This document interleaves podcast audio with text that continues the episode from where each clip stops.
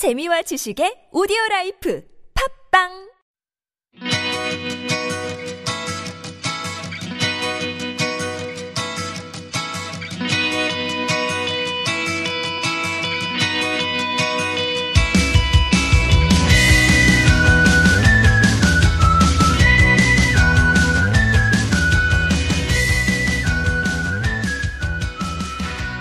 안녕하세요. 함께 성장하는 방송의 박재하입니다.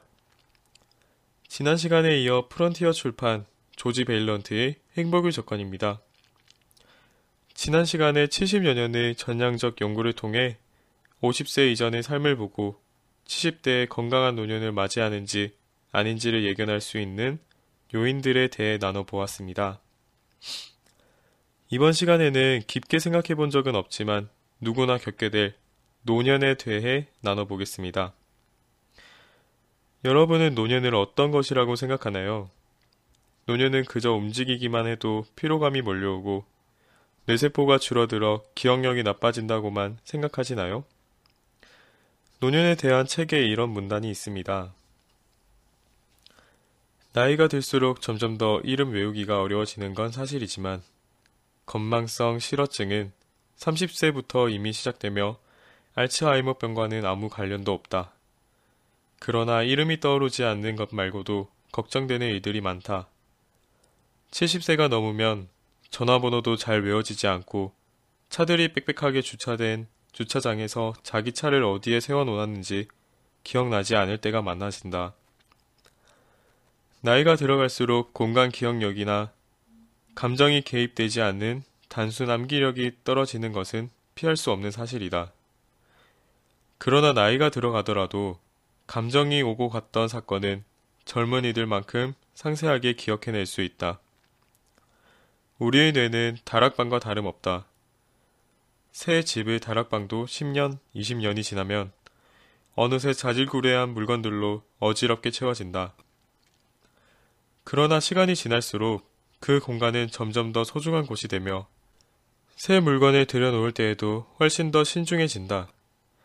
다락방에 넣어둔 물건의 가짓수는 크게 변함이 없겠지만 세월이 흐를수록 그 물건에 담긴 소중한 추억들이 점점 더 가치 있게 다가올 것이다. 그리고 시간이 지나면서 쓸모없는 것들은 대부분 쓰레기통에 버려지거나 중고 판매대에 위에 오를 것이고 오직 자기 자신이 소중하게 여기는 물건들만이 다락방에 그리고 마음속에 보관될 것이다. 전화번호는 기억에서 사라지더라도 손녀가 좋아하는 간식이 무엇인지는 기억할 수 있다. 한 가지 덤이라면 다락방보다는 우리의 뇌가 훨씬 더 말쑥하게 정리된다는 점이다. 노년의 기억이란 다락방처럼 세월이 흐를수록 지나간 기억들이 소중해지고 더 감성적이게 되는 것 같습니다. 다락방에 소중한 물건이 많을수록 훨씬 더 삶이 풍요로워지듯이 저도 지나간 시간들을 소중히 생각하고 사랑해야겠습니다. 노년은 현대인들에게 많은 경우에 은퇴 후의 인생을 말하는 것일 텐데요. 그 은퇴 생활을 보람있게 만들어주는 활동을 책에서 말해줍니다. 첫 번째로 부모님이나 삶의 동반자가 사망한 뒤 새로운 친구를 사귀는 것처럼 은퇴한 사람들에겐 직장 동료들을 대신할 수 있는 새로운 사회적 만남이 필요합니다. 때로는 손자 손녀들과의 관계가 이를 대신할 수도 있습니다. 두 번째는 놀이 활동입니다. 카드 놀이와 같이 다른 사람들과 승부를 가리는 놀이라면 놀이를 하면서 새로운 친구들을 사귈 수도 있을 것입니다. 놀이 활동은 특히 은퇴한 이들에게는 놀라운 마술을 펼쳐 보일 것입니다. 놀이를 하다 보면 자만심은 버리되 자기 자신에 대한 자부심은 고스란히 간직할 수 있기 때문이죠.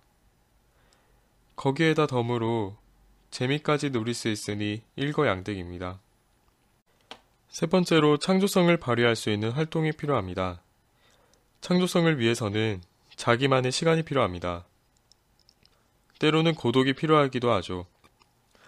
가족을 부양하느라 바쁜 중년의 시간에서 벗어나 노년기에 여유를 찾고 나서야 할 수 있는 것이 있는 것처럼 말이죠. 네 번째는 은퇴 뒤에도 평생 공부를 계속해 나가는 것입니다. 이를 통해 성숙한 삶의 결실을 얻는 동시에 천진난만한 호기심을 되살릴 수 있습니다. 보람찬 노년을 보내는 사람에게 아침마다 잠자리에서 일어나고 싶은 특별한 이유가 있는지 묻는다면 또 다른 하루를 맞이한다는 것은 세상을 먼저 떠난 이들이 더 이상 맞이할 수 없는 멋지, 멋들어진 선물이라고 대답할 것입니다. 반면 우울한 노년을 보내는 사람에게 똑같은 질문을 한다면 그저 아침 식사 때문이라고 무료하게 대답할 것입니다. 노년에는 피카소처럼 그림을 잘 그리는 능력보다는 삶을 즐길 줄 아는 능력, 즉 혈기왕성한 새끼 고양이처럼 지칠 줄 모르고 노는 능력이 더 쓸모가 있는 것 같습니다.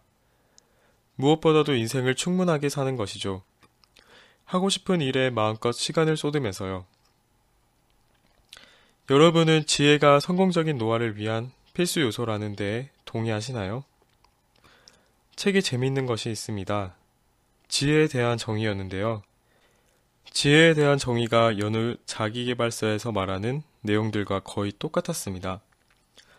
지혜란 다른 사람에 대한 이해, 모순과 아이러니를 이해할 수 있는 능력과 참을성, 감정과 이성의 자, 조화, 자기 중심주의에서 벗어난 자기인식, 다른 사람의 말에 귀 기울일 줄 아는 능력, 균형 있는 시각, 삶에 대한 폭넓은 이해, 사물의 양면성에 대한 인식, 주변 사물과 사람에 대한 호기심, 세상과의 연관성 인식 등으로 정의될 수 있겠습니다. 사람들 저마다 지혜의 정의를 다르게 내리죠. 그러나 지혜를 정의하는 언어는 각자 다를지 모르나 그 어조는 모두 동일합니다. 성숙, 지식, 경험, 지적 정서적 이해력입니다. 자기만의 지혜에 대한 정의를 가지고 그것을 자기 자신에게 담아내기 위한 노력을 하는 것도 의미 있을 것 같습니다. 제가 책을 읽으며 다짐했던 것이 여럿 있는데요. 하나는 평생 즐길 수 있는 취미를 가지자는 것과 규칙적으로 운동을 하는 것이고 또 하나는 책에서도 매우 강조했었던 행복한 결혼 생활입니다. 앞서 성일 발, 발달 과업 단계들 중 친밀감 단계를 소개했던 적이 있습니다. 사람들과의 유대 관계를 끈끈하게 가지는 것이 친밀감인데요.